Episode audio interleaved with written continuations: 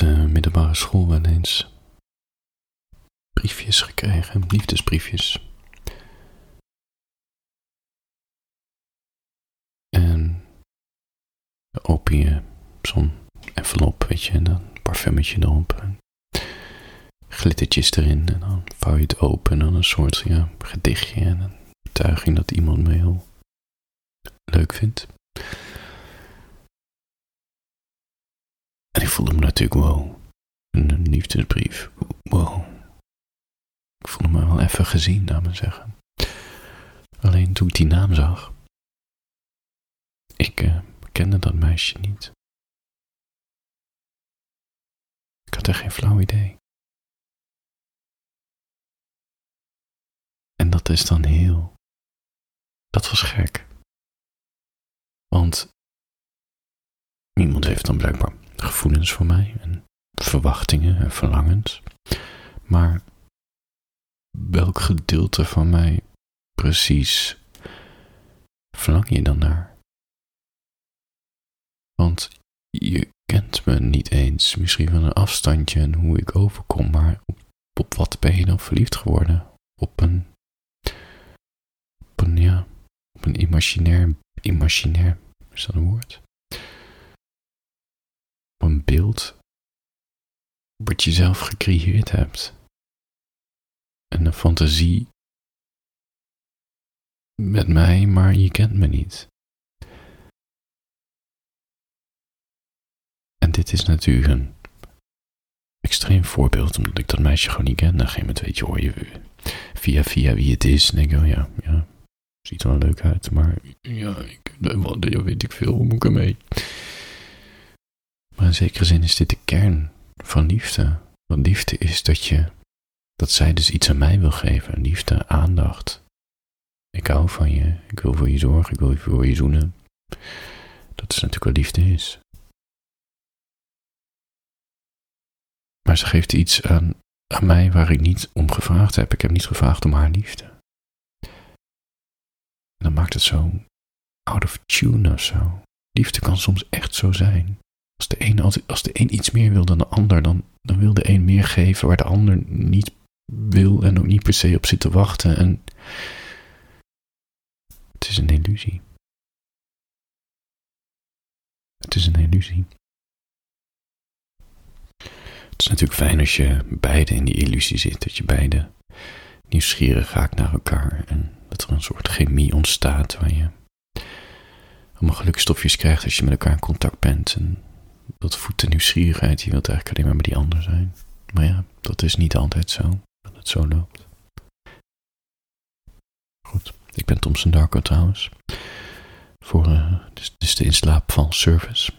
Als jij uh, in, slaap, in slaap gewenst wil worden of iemand anders een fijne nachtrust wenst, app of e-mail me, dan zal ik die persoon eens eventjes heerlijk in slaap wensen.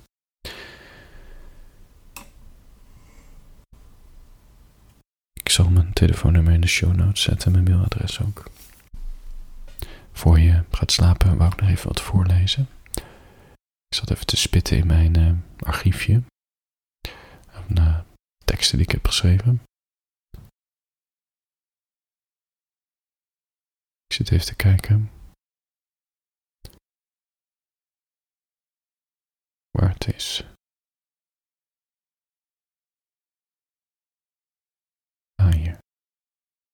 Gezocht. Ja, deze is nog niet zo heel oud. Die heb ik ook wel op Instagram eens een keer gedeeld. Ik ga hem gewoon voorlezen. Het verhaal heet, pas van een thema van uh, het schoolplein. Gezocht. Iemand die zegt, je bent om van te houden. Je bent om van te genieten. Je bent om voor te leven. Dat is de titel. Ik vraag me af of ik nog weet hoe het moet. Of ik nog wel weet hoe ik iemand kan beminnen. Wat ik dan zal zeggen. Hoe het voelt. Of ik, het me niet, of ik het me niet allemaal heb ingebeeld hoe het ook alweer was. Ik zou een app, app kunnen installeren. Ik zou een willekeurig iemand kunnen aanspreken. Maar het idee alleen al maakt me misselijk. Ik wil slechts aangeraakt worden. Met mijn ogen dicht. Niet dat gepraat om te doen alsof we oké zijn, om te checken of er geen gevaarlijke moordenaar in ons schuilt. Dat vermoeiende spel van het niet uitspreken van je intenties omdat je dan wanhopig of een freak bent. Maar ook niet te braaf en afstandelijk zijn, want dan lijk je niet geïnteresseerd genoeg. Ik wil gewoon iemand die me aanraakt, op een liefkozende manier met de lampen uit. Af en toe wat onschuldigs in mijn oor fluistert, me laat weten: je bent om van te houden, je bent om van te genieten, je bent om voor te leven. Iemand die me knuffelt, iemand die zegt: alles komt goed. Ook al geloof ik niet in goed en heb ik geen idee wat alles is. Geef me gewoon iemand om vast te houden. Om misschien daarna uit te vogelen of ik het nog kan. Iemand beminnen. Voor je gaat slapen.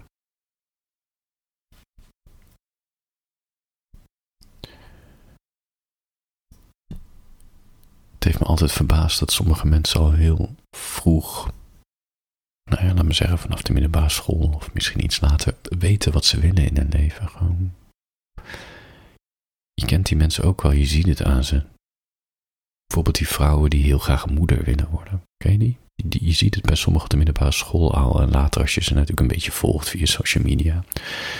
En dan worden ze vroege moeder en denk je, ja, dat, dat past ook helemaal.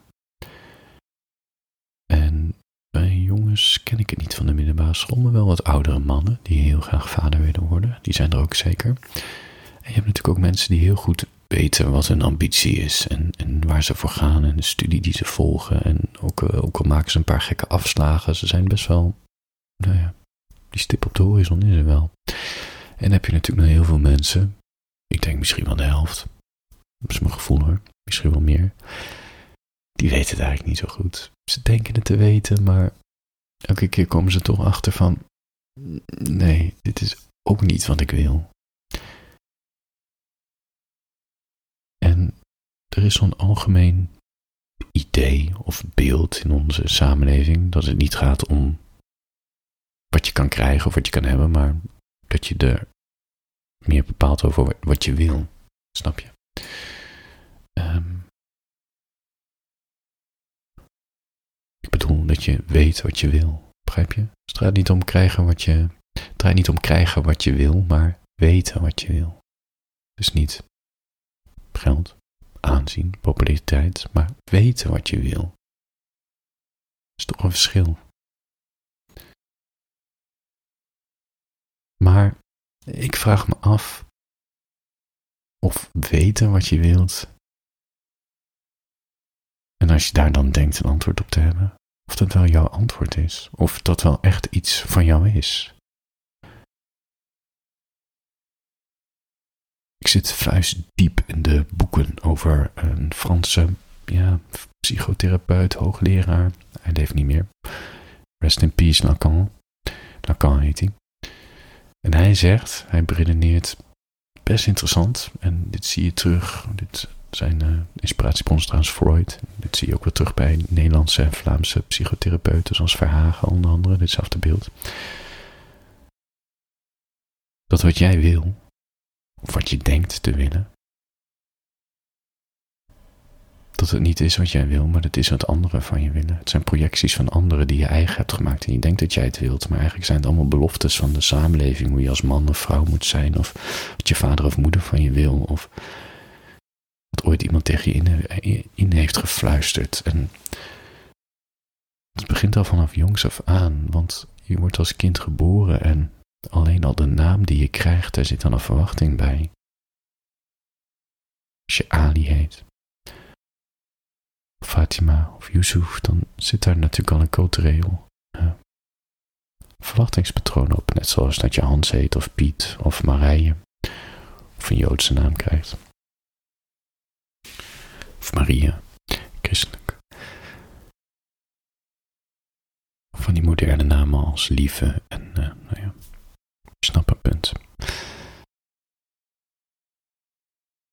En mensen gaan zul je wel misschien merken als je in je omgeving of misschien zelf een baby krijgt. Dan gaan mensen zeggen, en misschien zelf ook wel, dat je in de val trapt van, lijkt hij op mij? Ach, hij lijkt typisch op zijn vader. Ach, hij lijkt typisch op zijn oma. Dat is niet waar. Baby lijkt daar niet op. Je denkt het erin te zien. Het is maar net met welke bril je kijkt, want die baby is natuurlijk 50-50 van de genen. Dus je ziet er altijd wel iets in van de moeder of van de vader of de oma of de opa. Dat is nou juist de illusie die gecreëerd wordt. Dat je altijd denkt iets van jezelf erin te zien en dan ga je het claimen. Het lijkt op mij. Kijk, het hoort bij mijn familie. Daar begint het al. Zonder dat de baby nog een woord heeft uitgesproken of een gil heeft gedaan, is het al geclaimd en lijkt het al op iets of iemand. De karaktertrekjes die daarna ontstaan. Zeg maar wat. Een koppige fase bijvoorbeeld. Dan wordt er heel snel label geplakt. Oh, typisch de vader, die was ook altijd zo koppig. Terwijl natuurlijk in zekere zin heeft iedereen wel een koppigheid in zich. En dan beginnen ook de projecties van. Ik heb hier een lekker cakeje voor je. En dan, vind je het lekker? Vind je het lekker? Wat dus betekent dat het kind niet zegt: Ik vind het lekker, maar ik vind het lekker omdat mijn ouders het leuk vinden dat ik het lekker vind. Het is belangrijk dit. Wat je dus krijgt, en daar kunnen we niks aan doen, dit is hoe het werkt. Een kind spiegelt zich aan de omgeving, checkt continu welk gedrag wordt geaccepteerd, welk niet. Het heeft vanzelf door waar iemand heel enthousiast over raakt en wat niet. Kinderen zijn graag, willen er graag bij horen, bij de ouders natuurlijk